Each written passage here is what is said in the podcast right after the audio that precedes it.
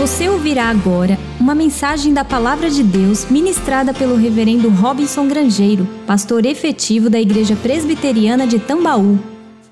Na sequência de exposições bíblicas que nós estamos fazendo já há alguns meses na igreja, que tem como título Quatro Olhares, nós, nesta quarta temporada, que trata de maneira específica sobre os ensinos do Mestre, nós estamos planejados e hoje já está já estava planejado para nós ministrarmos o episódio número 7 e número 8 que vão falar sobre o que Jesus ensinou sobre espiritualidade, sobre religiosidade. Isso vem bem a calhar porque acaba também nos permitindo ter um ponto de partida para pensar um pouco sobre é, como nós podemos adorar a Deus mesmo espalhados no mundo e não reunidos no lugar que normalmente as pessoas assim o fazem. Então, para que nós possamos ver o que Deus, o que Jesus ensinou, o que o Mestre ensinou sobre espiritualidade e religiosidade, eu gostaria de convidar você a abrir a sua Bíblia, abrir a sua palavra ou acessá-la por meio do, do nosso aplicativo ou do nosso celular aí na sua, nas suas mãos, o texto do Evangelho de João, capítulo 4. Esse é o texto básico da ministração que nós vamos oferecer a Deus agora. É, João capítulo 4, a partir do verso 1. Essa é uma das histórias mais conhecidas é, do Evangelho de João e certamente muitas mensagens muitos estudos bíblicos já foram ministrados. Eu gostaria de dar um, um enfoque, um foco mais específico quando Jesus ensina nessa passagem sobre espiritualidade e religiosidade. Então, abra aí a sua Bíblia, por favor, em João capítulo 4, a partir do verso 1. Diz assim a palavra de Deus: Quando, pois, o Senhor veio a saber que os fariseus tinham ouvido dizer que ele, Jesus, fazia e batizava mais discípulos que João, se bem que Jesus mesmo não batizava, e sim os seus discípulos, ele deixou a Judéia, no sul de Israel, retirando-se outra vez para Galiléia, no norte de Israel. E era-lhe necessário atravessar a província de Samaria, que ficava entre a Judéia no sul e a Galiléia no norte. Chegou, pois, a uma cidade samaritana chamada Sicar, perto das terras que o patriarca Jacó, há muitos anos, dera a seu filho José. Estava ali a fonte de Jacó. Cansado de viagem, assentara-se Jesus junto à fonte por volta da hora sexta, por volta do meio-dia. Nisto veio uma mulher samaritana tirar água. E então disse Jesus àquela mulher, disse-lhe Jesus: Dá-me de beber. Pois os seus discípulos tinham ido justamente à cidade para comprar alimentos. Então lhe disse a mulher samaritana: Como, sendo tu judeu, pedes de beber a mim, que sou mulher samaritana? E aí João faz um comentário: Porque os judeus não se dão bem com os samaritanos. Replicou-lhe Jesus: Se conheceras o dom de Deus, e quem é o que te pede, dá-me de beber, tu lhe pedirias, e ele te daria água viva. Respondeu-lhe ela: Senhor, tu não tens com que atirar, e o poço é fundo. Onde, pois, tens a água viva? És tu, porventura, maior do que Jacó, nosso pai, que nos deu o poço e do qual ele mesmo bebeu, e bem assim os seus filhos e o seu gado? Afirmou-lhe Jesus: quem beber desta água tornará a ter sede. Aquele, porém, que beber da água que eu lhe der, nunca mais terá sede. Pelo contrário, a água que eu lhe der será nele uma fonte para jorrar ou a jorrar para a vida eterna. Disse-lhe a mulher: Senhor, dá-me dessa água, para que eu não mais tenha sede, nem precise vir aqui buscá-la. Disse-lhe Jesus: Vai chama teu marido e vem cá. E ao que lhe respondeu a mulher, dizendo: Não tenho marido. Replicou-lhe Jesus: Bem disseste, não tenho marido. Porque cinco maridos já tiveste, e esse que agora tens não é teu marido. isto disseste com verdade. Senhor, disse-lhe a mulher: Vejo que tu és profeta. Nossos pais adoravam neste monte. Vós, entretanto, dizeis que em Jerusalém é o lugar onde se deve adorar. Disse-lhe Jesus: Mulher, podes crer-me que a hora vem quando nem neste monte, nem em Jerusalém adorareis o Pai. Vós adorais o que não conheceis, nós adoramos o que conhecemos, porque a salvação vem dos judeus. Mas vem a hora, e já chegou, em que os verdadeiros adoradores adorarão o Pai em espírito e em verdade, porque são estes que o Pai procura para seus adoradores. Deus é espírito, e importa que os seus adoradores o adorem em espírito e em verdade. Eu sei, respondeu a mulher, que há de vir o Messias, chamado Cristo. Quando ele vier, nos anunciará todas as coisas. Disse-lhe Jesus: Eu o sou, eu que falo contigo. Que Deus abençoe a sua palavra lida. Amém. Você pode curvar a sua cabeça onde você estiver e orar comigo, pedindo que Deus abra o nosso entendimento, ilumine a nossa mente e possamos ouvir a Sua voz? Vamos falar com Deus em oração? Senhor, nosso Deus e nosso Pai, nós louvamos e bendizemos o Teu nome, porque estamos aqui na Tua presença, mesmo espalhados na face da terra, impedidos de estar juntos como igreja e congregação, como ajuntamento do Teu povo, o povo da aliança. Sabemos que onde estivermos, o Senhor nos escuta se orarmos a Ti em nome do Teu Filho Jesus. E é isso que fazemos agora. Que o Senhor abra a nossa mente, o nosso entendimento, ilumine a nossa mente para que possamos compreender a tua palavra. E ao compreender, Senhor, termos a confiança de que ela nos ensina tudo sobre como viver contigo espiritualmente. Como teu filho Jesus ensinou a esta mulher, ensina também a nós nesta manhã. Fala conosco, abre o nosso entendimento dilata a nossa capacidade de perceber as verdades da tua palavra, pois é assim que nós te oramos e te agradecemos, em nome e para a glória de Jesus. Amém. Irmãos, esses dias foram dias de intensos debates. As redes sociais, na medida em que os gestores começaram a tomar uma série de medidas para restringir a movimentação e aglomeração de pessoas, ficaram repletos de comentários relacionados, particularmente no nosso caso, ao direito que o Estado teria de impor à igreja esse isolamento e essa impossibilidade de é, ajuntar-se para adorar a Deus, como fazemos no domingo, no dia do Senhor. As posições foram claramente definidas. Alguns entendem que o Estado está interferindo na igreja como esferas diferentes, inclusive na liberdade de culto, de associação e de expressão. Outros entendem que o Estado está tomando conta do bem-estar coletivo, da saúde de todos, e caberia à igreja, como instituição social, também contribuir nesse sentido. Eu entendi que, no meio desses dois pensamentos, que provavelmente têm fundamentos por si só, em si mesmos, melhor dizendo, que o grande aspecto, o grande fator de discórdia não foi, por parte de muitos, a ideia de que ah, nós não podemos dar o nosso, o nosso, a nossa colaboração por um tempo, pensando no bem maior, na saúde coletiva.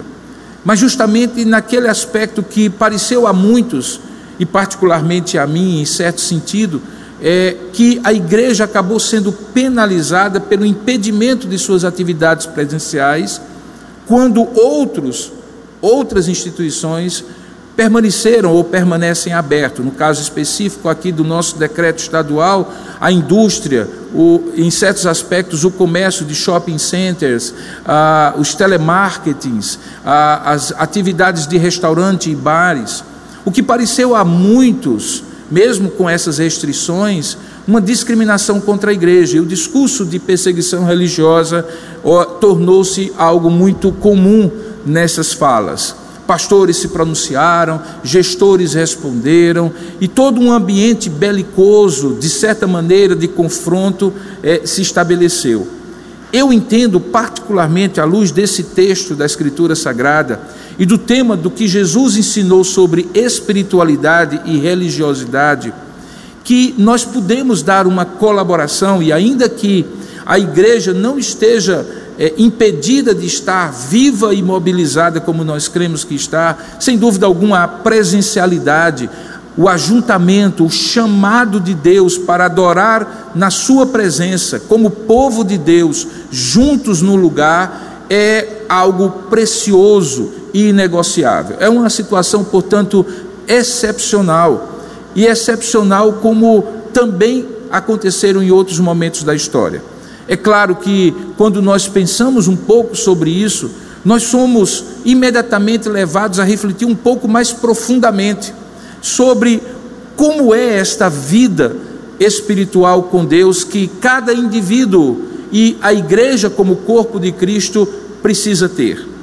Esse tema da espiritualidade, essa expressão genérica, que tanto pode se referir à espiritualidade cristã, é, conduzida pelos, pelos princípios da palavra de Deus, como algo muito aberto que expressa qualquer tipo de manifestação das emoções, da subjetividade, do espírito humano no sentido amplo. Esse tema da espiritualidade, ele está cada vez mais, apesar da época secular e materialista que nós vivemos, como um tópico e como um tema a ser discutido.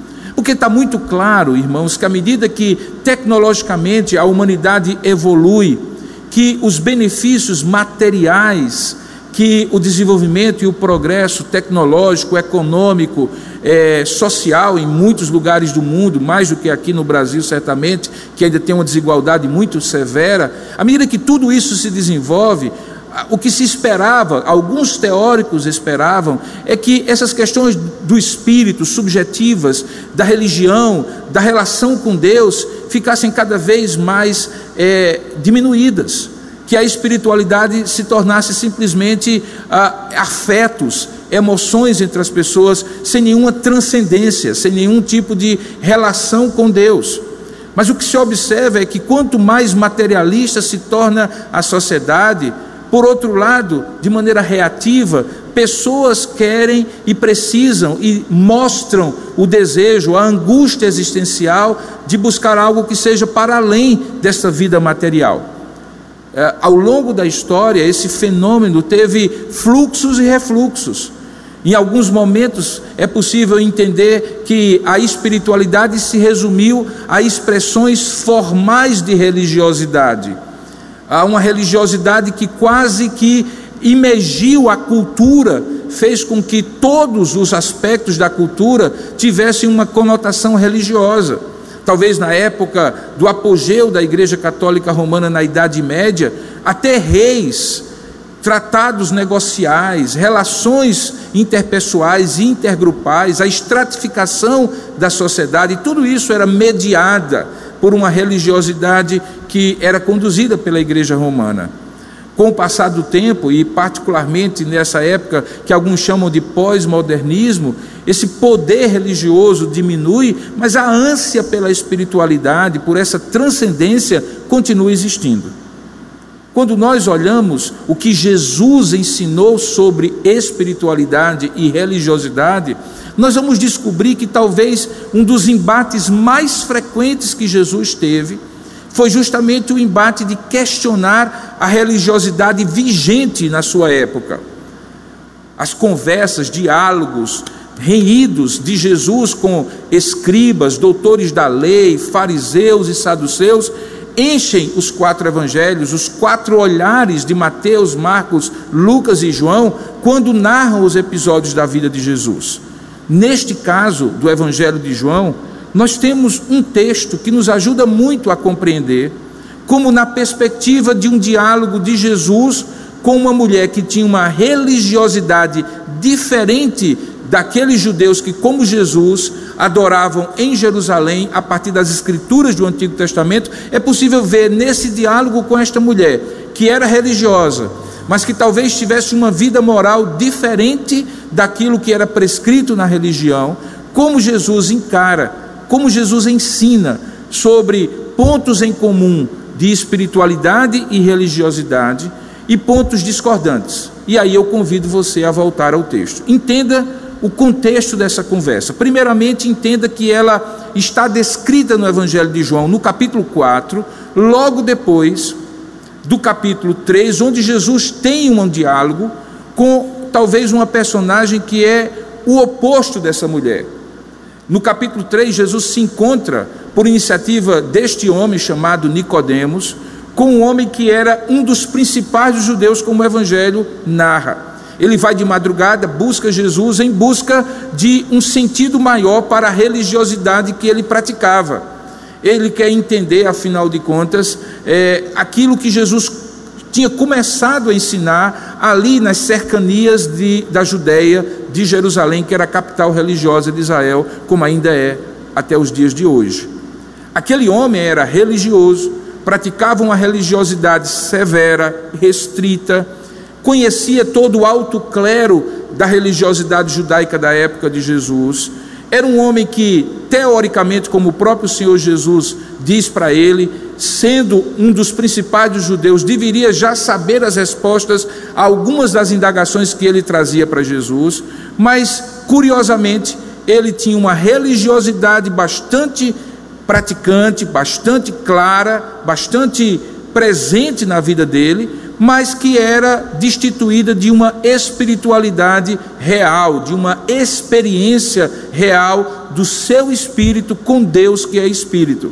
Tanto é que Jesus aponta para ele o caminho e diz assim: Você precisa nascer de novo, Nicodemos, porque quem não nascer de novo não pode ver o reino de Deus. E todo esse diálogo transcorre, você pode ler depois no capítulo 3. Agora no capítulo 4, propositadamente, João narra um episódio em que Jesus está saindo ali daquela região sul, diz o texto que Jesus está deixando, veja aí o verso 3, a Judéia, e resolve ir para o norte de Israel, retirando-se outra vez para a Galileia. Ele, alguns meses antes, tinha estado na Galileia, mas ele agora estava na Judéia e ia subir novamente para a Galileia, onde uma região que não era tão religiosa, a Galileia dos gentios, muito influenciada pela cultura grega, com muitas pessoas de outras nações de orientação helênica, não judaica, certamente representaria um desafio diferente para Jesus do que aquele que ele estava enfrentando ali na Judéia religiosa, judaica, com o centro de Jerusalém, difundindo toda a expressão religiosa dos, dos judeus. Diz o texto no versículo 1 que esse contraste entre um diálogo com um homem muito religioso, mas sem espiritualidade, versus agora no capítulo 4, um diálogo com uma mulher também muito religiosa, mas sem uma vida moral correspondente e com uma religiosidade diferente da religiosidade judaica, é proporcionado pelo fato de que uma pequena controvérsia já começava a acontecer ali, que está descrita no versículo 1 e o versículo 2. João Batista, o antecessor de Jesus, ainda estava vivo e diz que ele, o Senhor Jesus, veio a saber que os fariseus, o principal partido religioso da sua época, tinham ouvido dizer que ele, Jesus, fazia e batizava mais discípulos do que João, embora, como o próprio texto diz, Jesus mesmo não batizava e sim os seus discípulos. Então, diante disso, Jesus entendeu que a artilharia dos fariseus, a artilharia religiosa dos fariseus, se deslocaria de João Batista, que já tinha recebido comissões vindas de Jerusalém, onde ele estava nas cercanias do Rio Jordão, para saber se ele era o Cristo, e se deslocaria agora para Jesus, porque Jesus estava tendo uma repercussão do seu ministério maior. Jesus entende então que não é tempo ainda para esse confronto para essa manifestação do seu reino, do, do, propósito maior, e então ele resolve subir para Galiléia, deixando aquela região. Diz o texto no verso 4 que neste caminho era-lhe necessário atravessar, versículo 4, a província de Samaria. De fato, era-lhe necessário, porque o caminho mais curto da Judéia para Galiléia era atravessando a Samaria.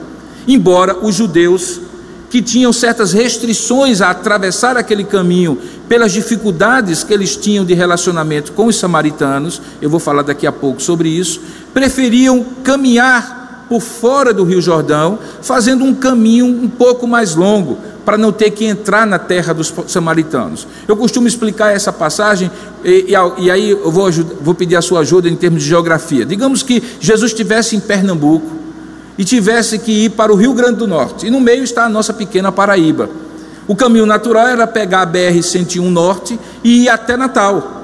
Esse seria o caminho e é o caminho que Jesus traça. Os judeus mais religiosos, para evitar passar pelo meio, pela Samaria, que aqui é o equivalente à Paraíba, eles talvez fossem até o final de Pernambuco, passariam pelo Ceará e entrariam no Rio Grande do Norte pelo sertão, pelo Seridó, para chegar até Natal. Foi exatamente isso que Jesus não fez. Jesus entendeu que era-lhe necessário atravessar pela província de Samaria. Alguns dizem que isso não era uma questão apenas de trajeto mais curto versus trajeto mais longo mas que na providência de Deus havia um encontro marcado de Jesus com aquela mulher, e o eterno decreto de Deus permitiria que esse texto, ou providenciaria que esse texto ficasse registrado. Por isso, esse era-lhe necessário é muito mais profundo do que simplesmente uma questão geográfica. Bom, quando Jesus então chega àquela pequena cidade samaritana, chamada Sicar, ou Siquém, como é a grafia do Antigo Testamento, Ali ele encontra um poço onde Jacó havia, que Jacó havia cavado, e ali também tinha dado, tomado água, ele, os seus rebanhos, isso séculos e séculos antes de Jesus, e dado aos seus filhos. Aquele local era um local muito importante na história bíblica do Antigo Testamento. Primeiro, porque naquele local os ossos de José do Egito, um dos filhos de Jacó, haviam sido trazidos do Egito e enterrados ali. Ali também havia dois montes, o monte Gerizim e o monte Ebal, o monte da bênção e o monte da maldição, onde o povo, quando foi entrar na terra, naquele momento se colocou ali e Deus, através de Moisés, fez um dos discursos sobre a obediência versus a desobediência e a bênção versus a maldição que essas duas atitudes teria. Aquele lugar era o lugar dos samaritanos e um lugar onde, na época de Jesus, já alguns, alguns anos antes, havia se constituído um culto, um culto a Deus, Jeová, mas um culto que era concorrente daquele culto em Jerusalém. E a razão por trás disso é uma razão histórica. Quando no ano de 722 a.C., os assírios levaram a primeira leva de é, judeus para cativos. O que aconteceu basicamente é que as classes mais pobres, as pessoas mais simples, ficaram em Jerusalém ou ficaram em Israel.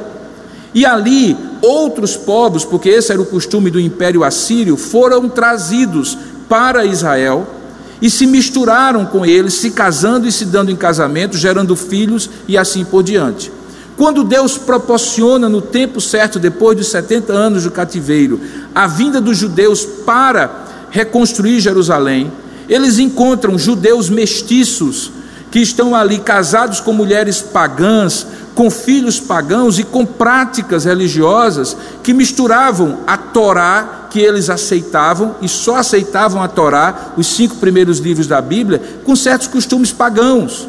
Eles não aceitavam, por exemplo, o restante da Bíblia judaica, da Bíblia hebraica do Antigo Testamento para nós.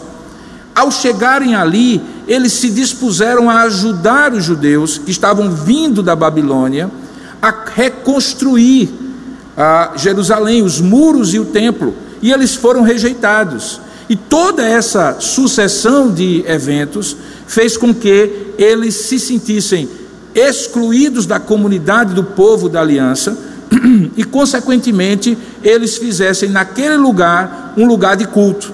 Era um culto diferente, embora, segundo eles, ao mesmo Deus que os judeus adoravam lá em Jerusalém. A discussão, portanto, não era a qual Deus eles deveriam adorar, porque eles entendiam que havia um só Deus, tanto judeus como samaritano.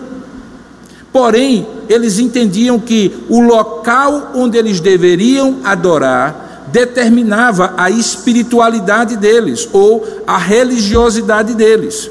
E esse foi o ponto onde Jesus chegou depois daquele diálogo que eu acabei de ler para você. O diálogo contextualiza a grande discussão que Jesus trouxe com aquela mulher, ou que Jesus trouxe àquela mulher. Como no caso de Jerusalém, como no caso de Nicodemos em Jerusalém, a discussão era sobre se religiosidade substitui espiritualidade. Nesse caso aqui é qualquer religiosidade é espiritual e aceita por Deus. Então, com, com Nicodemos a discussão era a minha religiosidade judaica, como fariseu, principal dos judeus, ela é suficiente para glorificar a Deus e adorar a Deus e, consequentemente, cumprir a vontade de Deus? Jesus diz: não. É preciso que, como um passo anterior às práticas religiosas, que são a religiosidade, você tenha uma experiência real e espiritual com Deus. Você precisa nascer de novo. Aqui a discussão é outra. A discussão é reconhecendo que eu preciso ter uma vida com Deus, uma espiritualidade expressa num culto a Deus, numa prática de virtudes que Deus determina na Sua palavra, numa prática religiosa que expresse externamente aquilo que eu creio internamente, como é uma característica das práticas religiosas. A pergunta que a mulher samaritana precisa responder é: isso pode ser feito em qualquer lugar e de qualquer jeito, porque a grande questão é que vocês judeus dizem que é lá em Jerusalém e nós samaritanos dizemos que é aqui. E isso determina a maneira como nós adoramos a Deus. Então veja que todo o contexto da conversa de Jesus sobre dar a água viva versus aquela água parada do poço de Jacó, depois derivando dali a confrontação que Jesus faz a ela, do estado moral em que ela se encontrava, por ter tido cinco maridos e o homem com quem ela vivia não ser marido dela.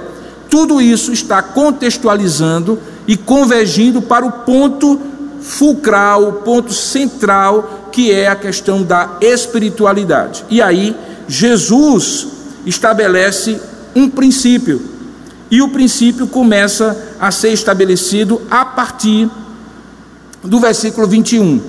A conversa foi se desenvolvendo. Jesus usou metáforas, como ele costumava usar, a água viva versus a água parada, falando sobre a religiosidade da água parada, daquele poço de Jacó, que precisava ser tomado constantemente, precisava ser tomada constantemente e ser buscada constantemente, versus uma espiritualidade de fato divina, como uma fonte de água viva que jorra para a eternidade.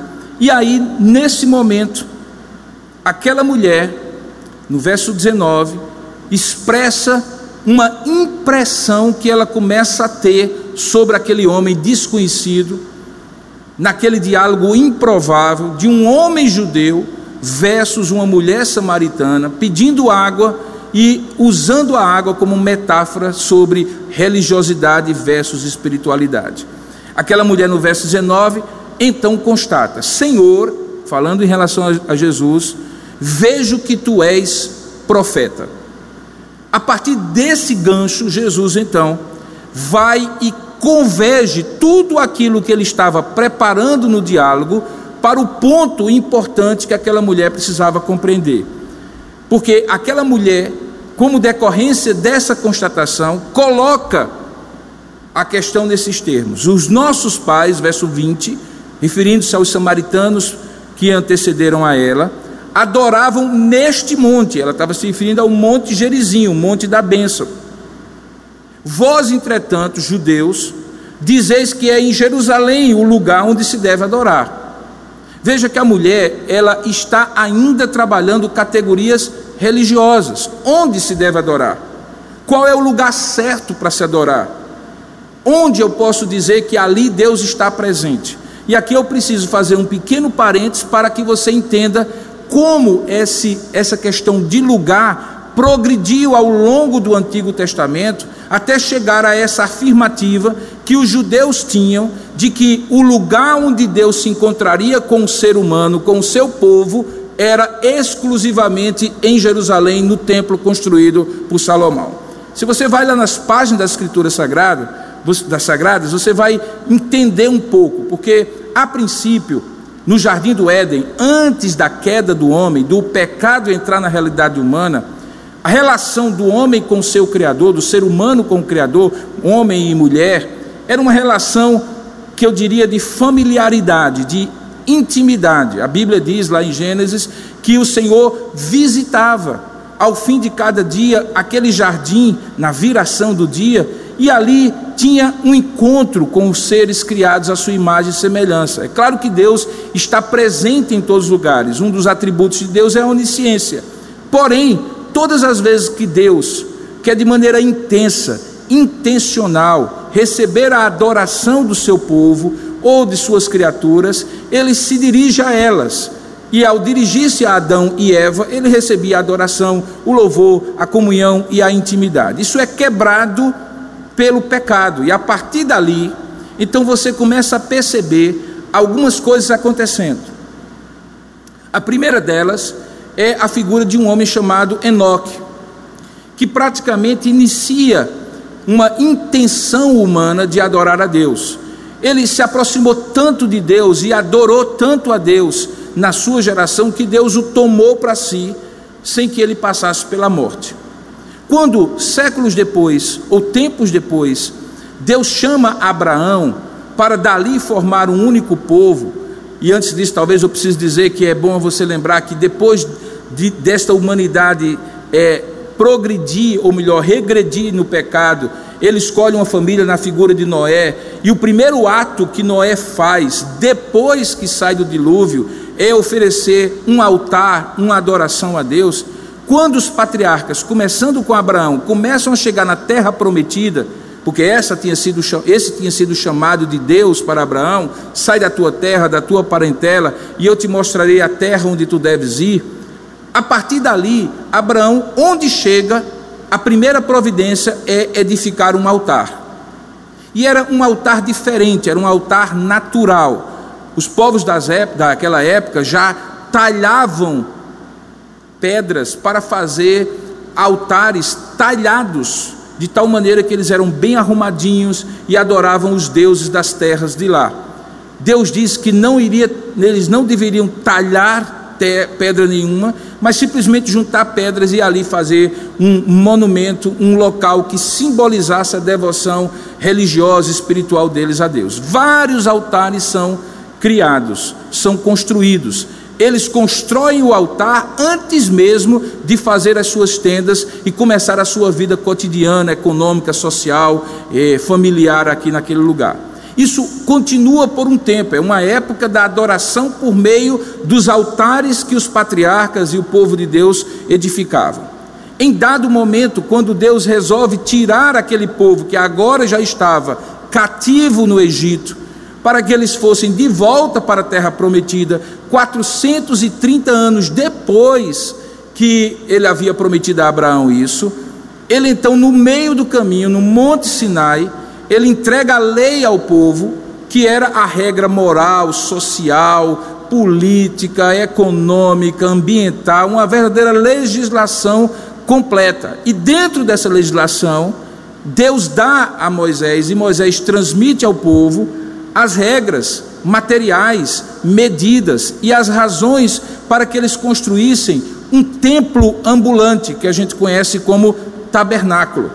Aquele tabernáculo tinha um lugar que era o Santíssimo Lugar, onde a arca da aliança, uma, um, um baú de retangular, de madeira de acácia, revestida de ouro por dentro e por fora, onde as tábuas estavam colocadas, a vara de Arão, como pastor que havia florescido, estava ali, os pães da proposição foram colocados, ali naquilo que se chamava tenda da congregação, o lugar mais santo. Deus, por 40 anos, independentemente de onde esse tabernáculo estivesse, no deserto, parado em um lugar por alguns meses até, ou andando e sendo montado e desmontado, Deus se fazia presente ali. O povo vinha, oferecia os seus sacrifícios, consultava Moisés como grande líder espiritual, os sacerdotes estavam ali, uma tribo inteira foi separada para cuidar das coisas do culto naquele tabernáculo. Isso aconteceu até o povo praticamente entrar na terra prometida. Era a época do culto móvel, não havia um lugar fixo não havia um, altar ou vários altares fixos, havia um tabernáculo, uma igreja ambulante, como se fosse uma grande tenda, montada e desmontada. E onde quer que essa tenda estivesse, pela orientação de Deus, Deus se faria presente. Ali seria o culto e o povo se encontrava com Deus. Era uma espiritualidade móvel, digamos assim. Uma prática religiosa móvel. O tabernáculo era móvel, o culto era móvel, a espiritualidade era móvel, a religiosidade era móvel, não era fixa. Quando esse povo entra na terra prometida, já alguns anos depois, Deus fala ao coração de Davi, e Davi reflete isso nos textos sagrados, de que um lugar certo, naquele local alto chamado posteriormente de Monte Sinai, desculpe, do uh, Monte do Senhor, onde havia uma eira, um lugar onde o trigo era batido, e depois Monte Sião era o local, ali deveria ser construído um templo. E Davi usa as medidas e as adaptações necessárias do tabernáculo para agora fixar naquele lugar e construir o que se tornou posteriormente uma das sete maravilhas do mundo antigo, o Templo de Salomão, o verdadeiro, que, está, que estava em Jerusalém. Esse lugar se torna o lugar da espiritualidade fixa, o lugar da religiosidade fixa.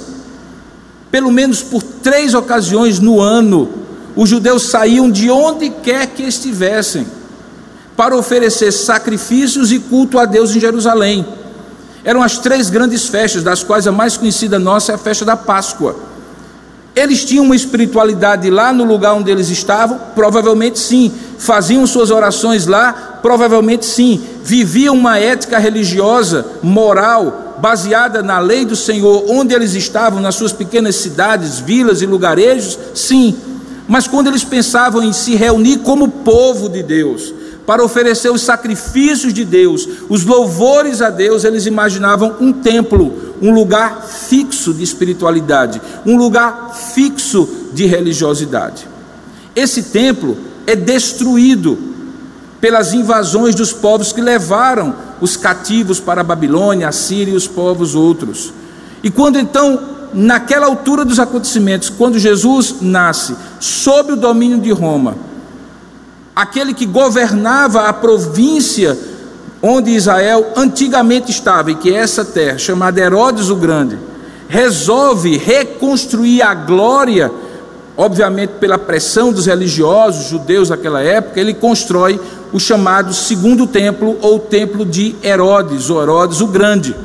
É esse templo do tempo de Jesus que traz de volta uma espiritualidade fixa, uma religiosidade fixa, com práticas religiosas concentradas e exclusivamente praticadas naquele lugar. Tanto é que a essa altura você já tem sinagogas em todos os lugares de Jerusalém. Sinagoga foi uma criação dos judeus quando estavam no cativeiro, para adaptar um pouco das suas práticas religiosas e não perder a conexão religiosa com a sua origem.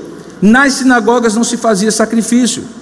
Era quase como um centro comunitário, parecido com as igrejas modernas que usam galpões, onde práticas comunitárias, assuntos da comunidade e também no sábado, a leitura da lei do Senhor, os cânticos do Senhor e a congregação do povo de Deus se reunia, mas não tinha sacrifício.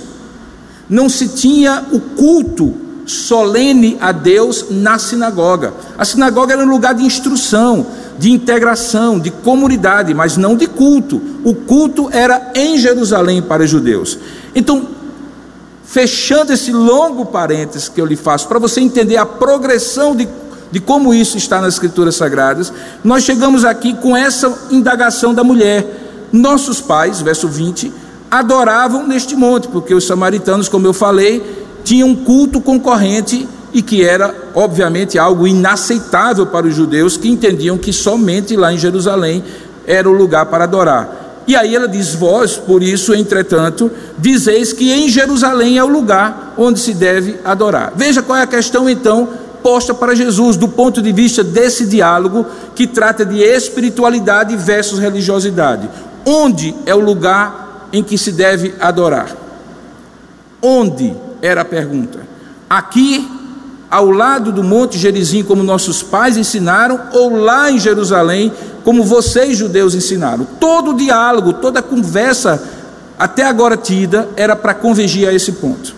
A resposta de Jesus é magistral. Magistral no sentido de ser do magistério, do ensino. Ele é o mestre que ensina de maneira perfeita. Porque ele responde sem ficar limitado à categoria, ao pressuposto, à premissa daquela mulher. A premissa daquela mulher era onde. Jesus responde não onde, mas Jesus responde o que como e por quem.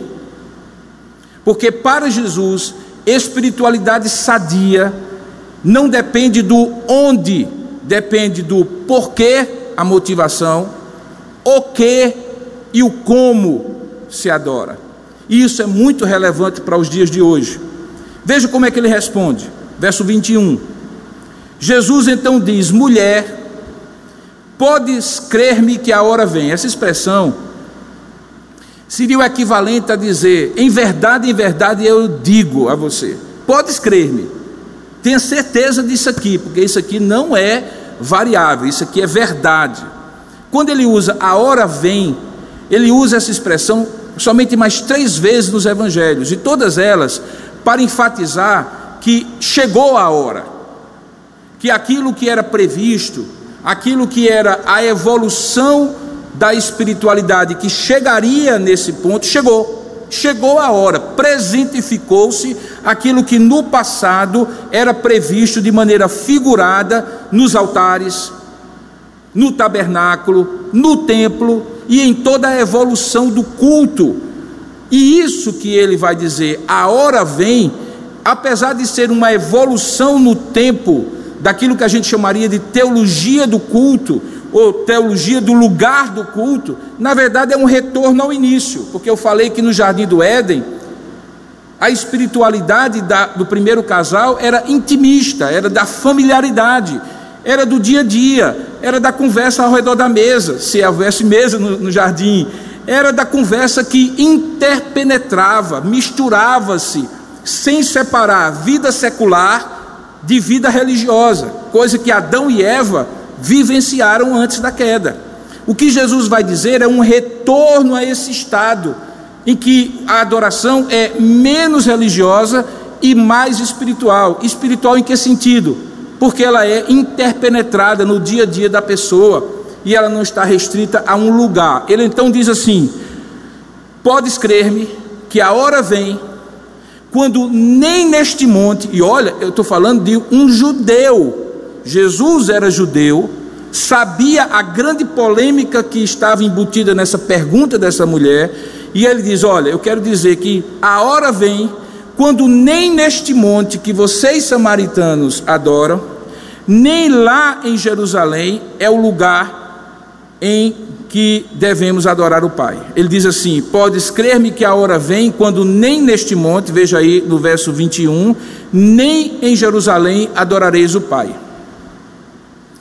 Queridos, isso aqui era uma quebra de paradigma absurda, se você levar em conta que esse judeu, ele está dizendo que tudo aquilo que foi praticado séculos e séculos, quando os seus avós, os seus pais e todas as descendências, ascendências anteriores iam para Jerusalém para adorar, agora chegou um ponto em que isso será mudado.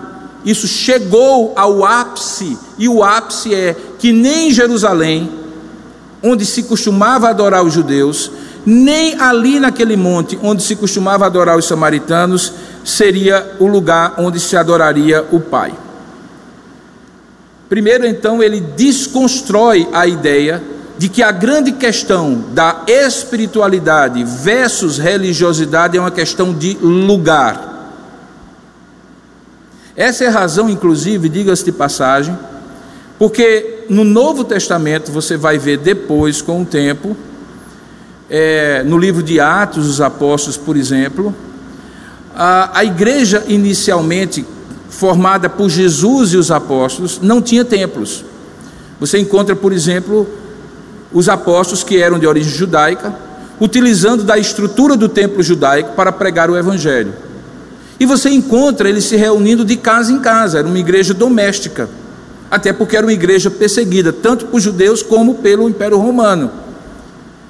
A ideia de um lugar, de um templo, que pudesse resgatar a ideia do Templo de Jerusalém, é uma ideia que começa a acontecer séculos depois, talvez o século 3 e 4, quando o cristianismo se torna cada vez mais uma religião, não necessariamente um modo de vida, uma atitude para com Deus, uma vivência espiritual para com Deus. E quando chega dele se tornar uma religião oficial, através do Édito de Milão feito por Constantino, aí a essa altura o cristianismo é mais religião do que qualquer outra coisa. Essa é a razão porque nós chamamos este lugar onde nós estamos aqui em Tambaú de lugar de adoração. Mas não chamamos, mesmo que tivesse uma torre bonita e todas aquelas construções belíssimas que nós encontramos nas catedrais medievais, e são belas mesmo, mas nós não chamamos de templo. Até porque, como nós vamos ver lá em 1 Coríntios, a Bíblia deixa claro que quem é templo onde Deus habita e onde Deus deve ser adorado é a espiritualidade íntima do coração humano. Vós sois templo do Espírito Santo, é o que Paulo vem a dizer depois aos Coríntios. Então Jesus desconstrói a ideia de um lugar como determinante de uma espiritualidade. Isso é fato. Por quê? Porque o meu culto e o seu culto não podem ficar restritos a um lugar. Ele é um culto contínuo, diário, quer comais, quer bebais ou façais qualquer outra coisa, fazei tudo para a glória de Deus. Ele é um culto da maneira como eu negocio, como eu me relaciono em casa, como eu relaciono com o cônjuge, com os filhos, a maneira como eu me relaciono na sociedade, a maneira como eu ajo como profissional. A Bíblia diz que tudo isso é culto a Deus. O momento em que o povo de Deus se reúne em um lugar, para cantar cânticos de louvor a Deus, de, elogio e de adoração a Deus, fazer orações comunitárias, pregar a palavra, ouvir a palavra, ser capacitado para o serviço. Esse lugar é culto também, mas não é apenas esse lugar ou esses atos num lugar específico que são culto. O culto é o que eu sou, o culto é o que eu faço, o culto é o que eu digo, o culto é a maneira como eu negocio, a maneira como eu me relaciono, as palavras que eu uso, as atitudes que eu tenho, a maneira como eu ajo na sociedade. Isto também é culto, além dos momentos de devoção a Deus quando estamos reunidos no lugar. Jesus então desconstrói a premissa da mulher. A premissa da mulher é onde? Jesus disse: onde não importa porque chegou a hora que nem em Jerusalém, nem aqui nesse monte, vós adorareis o Pai. No verso 22, Jesus então começa, depois de ter sido desconstruído esse conceito, a construir uma nova teologia do culto para aquela mulher. A primeira coisa que ele diz é que o culto precisa estar centrado naquilo ou naquele que revela quem o Pai é, porque o culto é a Deus, segundo o que Deus revela, segundo o que Deus prescreve. Aquilo que nós chamamos na teologia reformada de princípio regulador do culto, ou seja, aquilo que nós conseguimos retirar da Escritura, que Deus diz como o culto deve ser, tudo isso converge para um conhecimento que vai ter em Jesus, em Jesus, o centro. Veja que no verso 22 ele diz assim: Vós, se referindo aos, aos samaritanos, adorais o que não conheceis. Havia um problema de conhecimento sobre o que e como deve se, deveria ser o culto e a adoração. Por isso, eles, por exemplo, tomaram a decisão de só aceitar os cinco primeiros livros da Bíblia e não os restantes. Por isso, eles tomaram algumas decisões de fazer o culto da maneira como eles achavam, culturalmente determinado, pelas interações e pela evolução histórica que eles tiveram como povo. Eles, por não conhecerem, criaram. Isso, inclusive, é um princípio ainda hoje.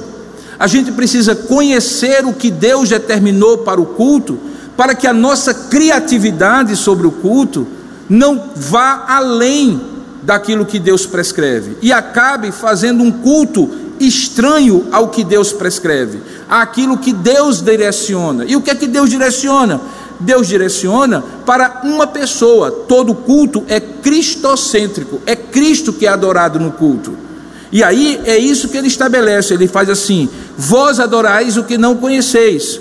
Nós, referindo-nos aos judeus, adoramos o que conhecemos. Por quê? Segundo ele, porque a salvação vem dos judeus. Veja, não entenda errado. Ele não está dizendo a salvação vem dos judeus, é exclusiva dos judeus e exclusivamente para os judeus. O que ele está dizendo é que toda a revelação de Deus sobre quem Ele é, sobre como Ele deve ser adorado, foi progressivamente revelada ao povo da aliança. Toda a história do Antigo Testamento formou toda uma forma pela qual Deus quer ser adorado e converge para aquele que era a grande esperança dos judeus, que é o próprio Jesus. Ele mesmo é judeu. José, o marido de sua mãe Maria, era judeu. Maria era judia. Eles são ambos da tribo de Judá, de onde viria o Messias. Toda a sua ascendência é judaica. Você vê isso na, na, na, na tábua, na tábua de antepassados, na genealogia, melhor dizendo, que está lá em Mateus capítulo 1 e em Lucas capítulo 1. Outros dois olhares mostrando que ele era judeu, veio dos judeus, e a revelação de Deus veio dos judeus, e os judeus conseguiram receber de Deus tudo isso, e isto era aquilo que Jesus estava dizendo por quando disse que a salvação vem dos judeus. Mas aí ele diz assim: você precisa, primeiro, conhecer quem deve ser adorado, a partir do conhecimento dessa revelação de Deus. Ah, algumas pessoas, dentro dessa temática mais abrangente de espiritualidade, dizem assim: não, olha, Deus é um só, e elas estão certas quando dizem que Deus é um só. O problema é que as culturas deram nomes diferentes. Então, os nomes que foram dados, pouco importa, Deus é um só. Mas quando você vai fazer um estudo de religiões comparadas, você vai perceber que é a revelação que essas culturas tiveram e que formaram essa ideia de Deus a partir do que receberam dessa revelação ao longo da história de formação dessas culturas, acabou formando um Deus que é muito diferente do Deus da Escritura Sagrada. Quando a gente pensa, por exemplo, no panteão grego, no panteão romano, no politeísmo, no politeísmo das religiões afro-brasileiras, no politeísmo das religiões nórdicas, todas essas, esses, essas religiões falam de vários deuses e não de um Deus único. Mesmo quando há um Deus que se destaca mais, como os Zeus lá das religiões nórdicas, mesmo assim, eh, desculpe, os, os Zeus da, da religião romana, grega, o, o, o Odin da religião uh, nórdica, esses não são o único Deus, mas são o Deus supremo de outros deuses. Isso é alguma coisa que vai contra o conceito que foi revelado na Escritura Sagrada de que existe um único Deus e não vários deuses. Até mesmo a doutrina da triunidade de Deus não é a mesma coisa que politeísmo. É que existe um único Deus que subsiste em três pessoas, o Pai, o Filho e o Espírito Santo. São três pessoas, não são três deuses. Um conceito que nós não conseguimos alcançar racionalmente, mas que é diferente do conceito politeísta. Então ele desconstrói essa ideia de que pouco importa o nome que a gente der, O que vale é a gente adorar a Deus. Não. A gente deve adorar a Deus a partir do conhecimento da própria revelação dele, que diz quem ele é, quais são as virtudes dele, qual é a vontade dele, qual é o propósito dele para mim e para você e como ele deve ser adorado. Perceba que depois de dizer isso, ele então volta àquela frase: Mas vem a hora e já chegou. Veja que é a mesma expressão, praticamente do versículo 21, em que os verdadeiros adoradores adorarão ao Pai, e aí ele usa a expressão em espírito e em verdade. Muitos comentaristas é, discutem o que significa em espírito e em verdade. Eu, particularmente, entendo que o em verdade significa de acordo com aquele conhecimento revelado. A verdade de Deus determina o culto a Deus. Adorar a Deus em verdade é adorar a Deus em conformidade com o que ele revelou sobre si e sobre como ele deve ser adorado. Essa adoração é restrita. Deus diz como eu devo ser adorado. Por exemplo, muitos povos ainda hoje e na antiguidade principalmente entendiam que a maneira de adorar a Deus era ter muitas relações sexuais coletivas. Era os cultos da fertilidade que havia muitos na antiguidade. Eles entendiam que a maneira de adorar a Deus era ter relações sexuais as mais diversas com maior quantidade de pessoas, porque a vida estaria na fertilidade. Quanto mais fértil fosse aquele povo, aquela cultura, aquelas relações, mais Deus seria adorado. Certamente Deus é adorado quando nós crescemos e nos multiplicamos, porque é ordem da criação. Mas não existe nenhuma prescrição na Escritura de que você fazer cultos de fertilidade sejam expressão do culto a Deus. Então, esse culto não é um culto em verdade, não é um culto em verdade, não é um culto verdadeiro. Por outro lado, se ele for um culto dentro da regrazinha do que Deus revelou, dos princípios de Deus, mas não for sincero, ele não é um culto em espírito. Porque o em espírito tem a ver com o fato de que nós somos seres espirituais e Deus é espírito, e essa conexão entre seres espirituais e o Criador, que é espírito, se dá através da motivação, da emoção, da razão do espírito humano.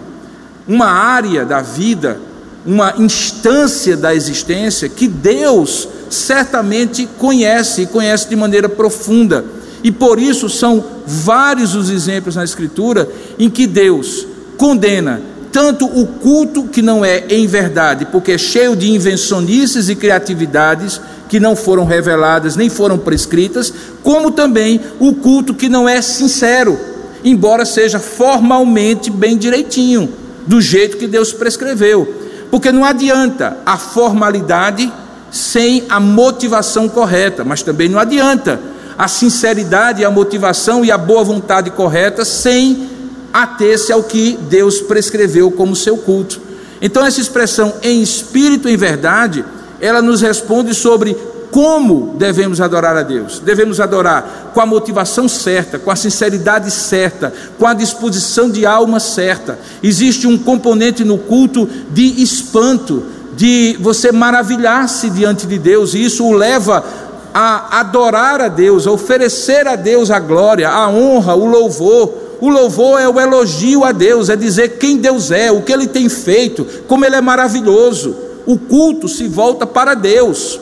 Porque eu faço isso como adorador, o meu espírito se alegra com Deus e Deus se alegra comigo, e eu então sou abençoado, não é o inverso.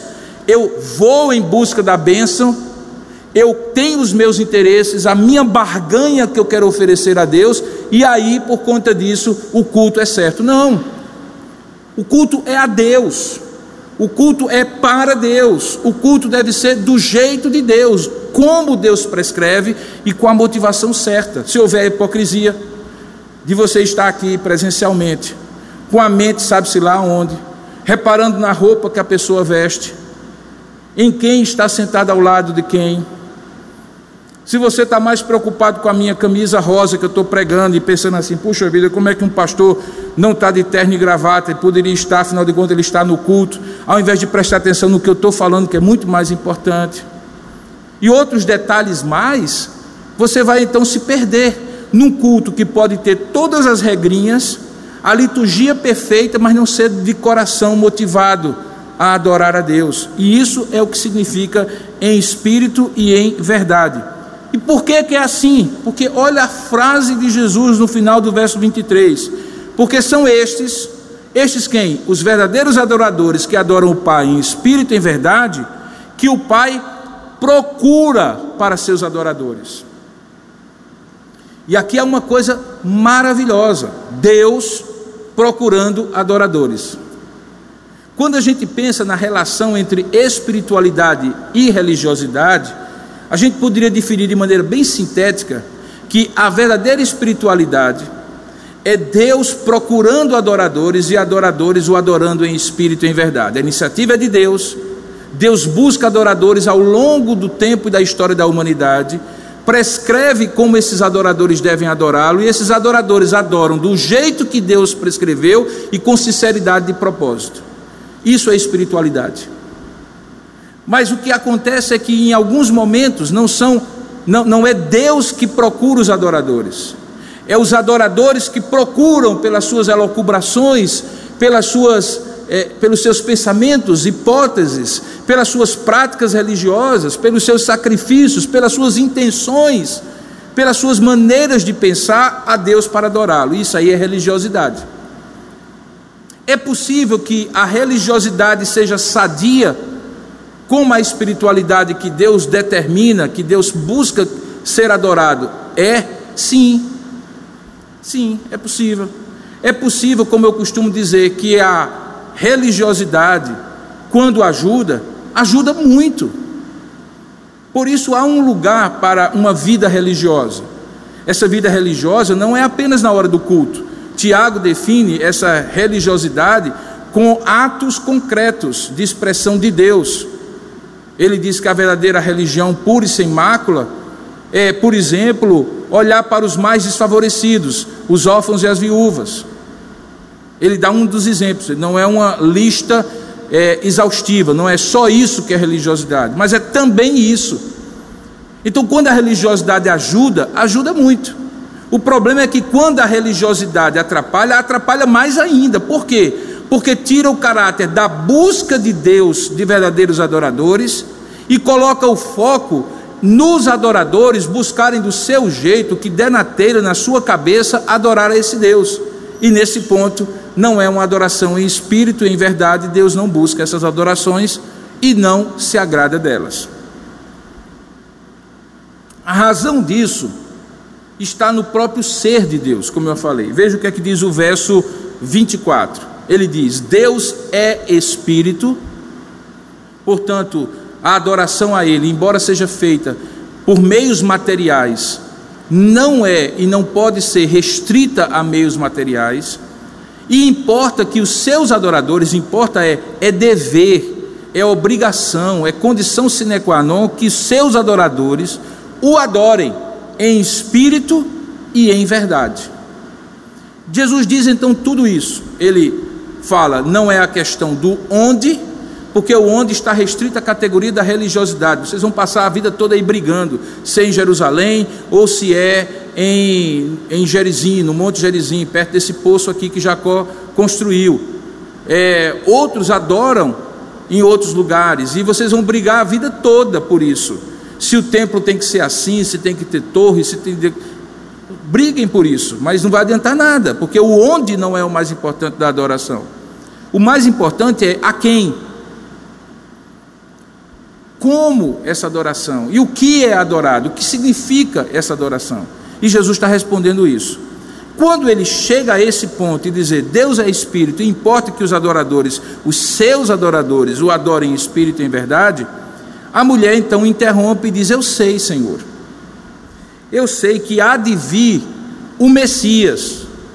Messias era esperado tanto por samaritanos como por judeus, o Cristo, o enviado.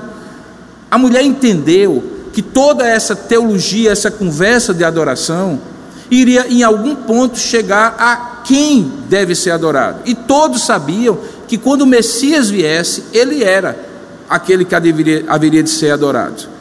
E aí ele diz: quando ele vier, nos anunciará todas as coisas. E aqui nós temos, encerrando no verso 26 a nossa parte, lida e exposta, a maior afirmativa explícita que Jesus faz de que ele é o Messias. Ele diz assim: Disse-lhe Jesus, disse à mulher Jesus.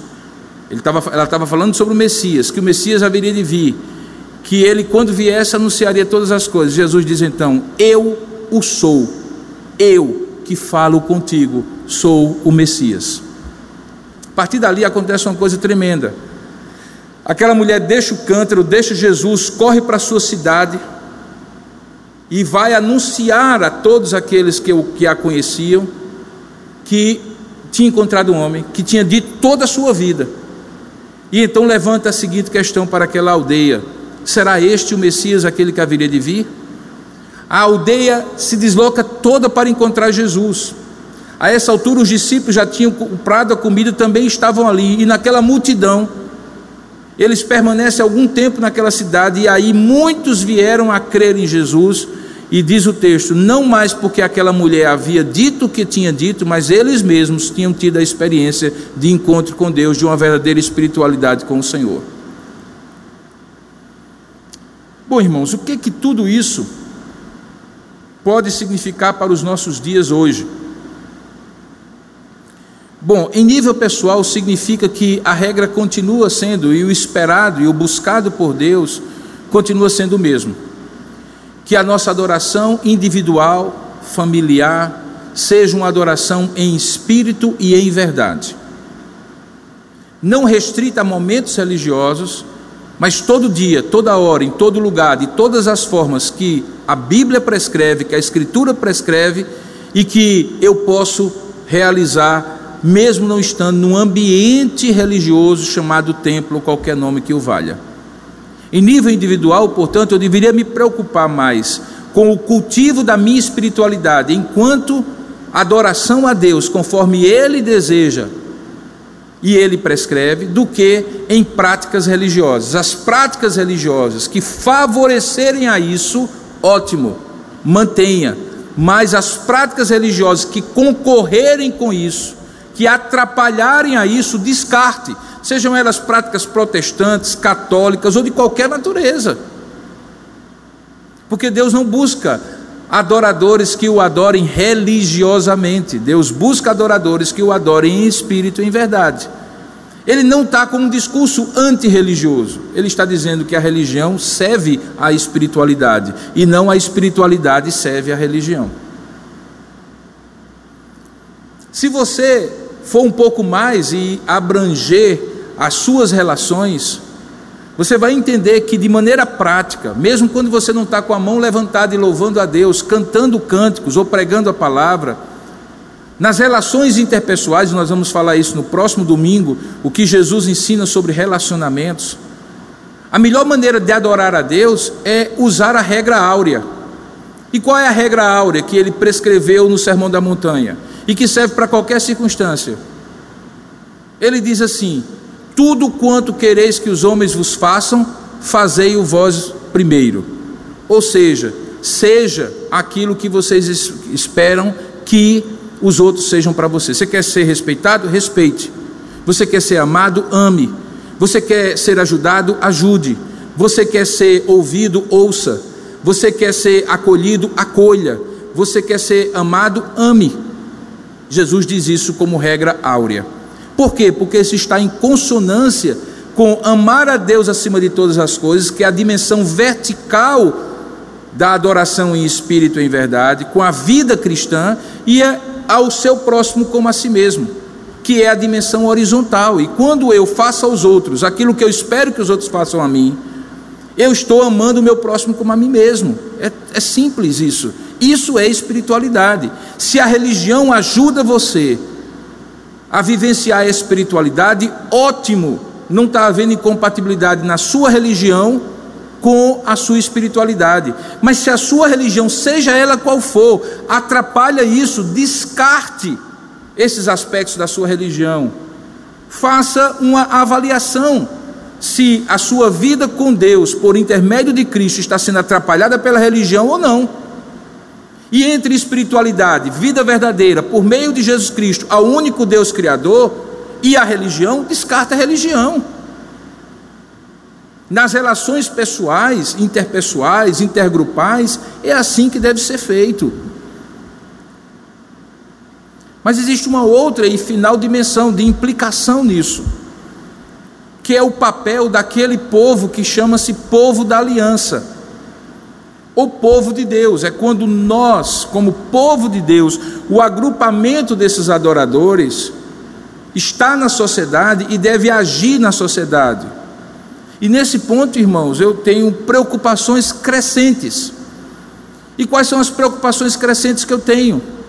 É até que ponto a igreja de Cristo, e não falo da igreja presbiteriana de Tambaú exclusivamente, também a igreja de Tambaú, mas para além do CNPJ, para além do nome, para além da placa na frente, o povo de Deus, aquilo que eu estou chamando de igreja viva e mobilizada, essa igreja precisa compreender qual é o seu papel na sociedade, que ela não deve propugnar, lutar por categorias e por meios e por armas humanas, carnais, semelhantes às outras instituições. Na hora em que eu vejo cristãos se preocupando mais com a sua atuação política na sociedade, e eu tenho muita autoridade para falar sobre isso, porque eu sou um dos pastores que mais fala sobre a importância da atuação política de cristãos individualmente e eventualmente até de pequenos grupos de cristãos, em partidos políticos, em associações, em centros comunitários, nas suas é, associações de categoria e assim por diante. Mas quando a igreja muitas vezes assumida a liderança por certos líderes carismáticos, que supostamente estão falando em nome de toda a igreja, quando não tem autoridade, porque nós não temos papa, nem papa local em João Pessoa, nem no estado, nem no Brasil, nem no mundo. Nós não temos papa. Então, quando alguém diz eu sou a favor, eu sou contra, diga de si mesmo, no máximo da sua instituição humana. Mas não fale em nome de todos, porque você não tem autoridade para falar em nome de todos. Então, quando eu vejo que essa igreja está vendo, sendo vista pela sociedade, como igreja belicosa, confrontadora, com um discurso auto-vitimado de perseguição toda hora, vendo perseguição em todo momento, e perseguição existe e vai piorar, irmãos. Mas ao invés disso, e ao invés de usar armas carnais, a igreja não manda uma mensagem que faz parte de um outro reino, com outros valores, que serve a um outro Senhor, que o culto dela é espiritual e de serviço ao próximo, porque isso glorifica o nome de Deus. Eu começo a ficar preocupado se nós não estamos substituindo esses princípios de culto, de culto cotidiano, diário e contínuo, por princípios religiosos, de denominação religiosa, de gueto religioso, de segmento religioso. Isso ao longo da história foi danoso para a igreja. Quando a igreja se institucionalizou como religião oficial ou majoritária, ela perdeu, em qualquer lugar em que ela foi assim, o poder de fazer o confronto da cultura com o evangelho e começou a se aculturar, se tornou partido político, se tornou é, unha e carne com o Estado e nesse ponto perdeu-se. A igreja não é deste mundo, a igreja de Tambaú é, resume-se na sua no seu tempo de existência a este mundo, mas a igreja, o povo de Deus, não é deste mundo. Nós somos chamados para adorar a Deus em espírito e em verdade e viver essa adoração na sociedade de tal maneira que as pessoas vejam que nós temos algo, alguém, uma esperança, um culto, um Deus que transcende tudo isso. E nesses tempos bicudos em que nós vivemos, difíceis em que nós vivemos, a igreja está sendo atraída, manipulada por forças políticas de todos os campos ideológicos, porque ela se tornou massa de manobra, uma grande maioria que pode decidir uma eleição, derrubar um político. E aí as pessoas não estão percebendo que até mesmo líderes religiosos estão utilizando as suas funções para discursos políticos, ideológicos, religiosos, mas pouco espirituais. E isso precisa ser discernido por você. E discernido por você de tal maneira que você preste o seu culto em espírito e em verdade, viva com a sua família de maneira digna do nome de Jesus Cristo, em nas suas relações, revelando quem Deus é na sua vida e agindo na sua vida profissional, acadêmica, social, como indivíduos e eventualmente como agrupamentos de indivíduos para a glória de Deus. E qual é o resultado disso? Jesus diz que nós devemos viver dessa maneira porque muitos verão as boas obras, as ações, as atitudes espirituais do culto, que é em todo tempo, em todo lugar, sempre a Cristo e da maneira como Ele ensinou, de tal maneira que ao olhar para nós, os homens glorificarão a nosso Pai que está nos céus. A, a mensagem da igreja primitiva era uma mensagem contundente, muito contundente. Você encontra os apóstolos confrontando autoridades políticas e religiosas. Mas há uma coisa muito interessante: eles eram inclusive politicamente incorretos para os parâmetros de hoje. Eles diziam, por exemplo, que só Jesus Cristo salva, coisa que hoje, nesse mundo secularizado e pluralista, parece uma blasfêmia se eu disser isso em qualquer lugar público. Mas há uma coisa lá na Bíblia, no livro de Atos, que diz assim: que a igreja contava com a simpatia de todo o povo. Essa simpatia não era que todo o povo concordava, mas eles olhavam e as emoções e os afetos deles eram atraídos, essa é a ideia de simpatia, pelas atitudes da igreja primitiva e, consequentemente, eles aderindo ou não completamente ao que a igreja ensinava, eles olhavam e diziam: esse povo é diferente, esse povo é do reino de Deus, esse povo é do Espírito de Deus, esse povo é espiritual, esse povo é transformado pela presença do Rei que vive entre eles. Hoje, eu vejo o discurso da igreja espiritualmente menos contundente, em alguns momentos é até bastante relaxado. Você encontra hoje pregações que pouco se fala de Cristo e do culto que a Ele deve ser dado e oferecido, mas ao mesmo tempo é ideologicamente, politicamente muito contundente, e ao invés da igreja estar contando com toda a simpatia de todo o povo, cada vez mais é colado como rótulos na igreja a ideia de que somos fundamentalistas, retrógrados, negacionistas, ideologicamente determinados por uma postura política, alheios e insensíveis e indiferentes ao sofrimento humano conduzidos por questões financeiras e por interesses materiais, tudo o que a igreja não deve ser. Mas é assim que a igreja está sendo vista. Por quê? Porque não está aprendendo o que Jesus ensinou sobre espiritualidade versus religiosidade. Hoje à noite nós vamos no mesmo caminho, a partir de um outro texto da palavra de Deus, quando Jesus disse: Se a vossa justiça não excederem muito a dos escribas e fariseus. O que significa isso em termos de espiritualidade e religiosidade para você, sua família, para a nossa igreja e para o povo de Deus? Hoje à noite, 18 horas, vamos continuar no oitavo episódio dessa quarta temporada dos ensinos do Mestre. Eu quero lhe convidar nessa hora a orar comigo, porque eu quero orar com você e por você. Ó oh Deus amado e querido Pai, nós rogamos a tua misericórdia e graça sobre nós. Pedimos que o Senhor tenha misericórdia de cada um de nós, individualmente, como adorador que deve adorar a ti e a ti somente, da maneira como tu prescreves, e independente de onde estivermos, em espírito e em verdade. Com sinceridade e motivação sadias e santas, e com posturas e formas que o Senhor mesmo orientou a que tivéssemos.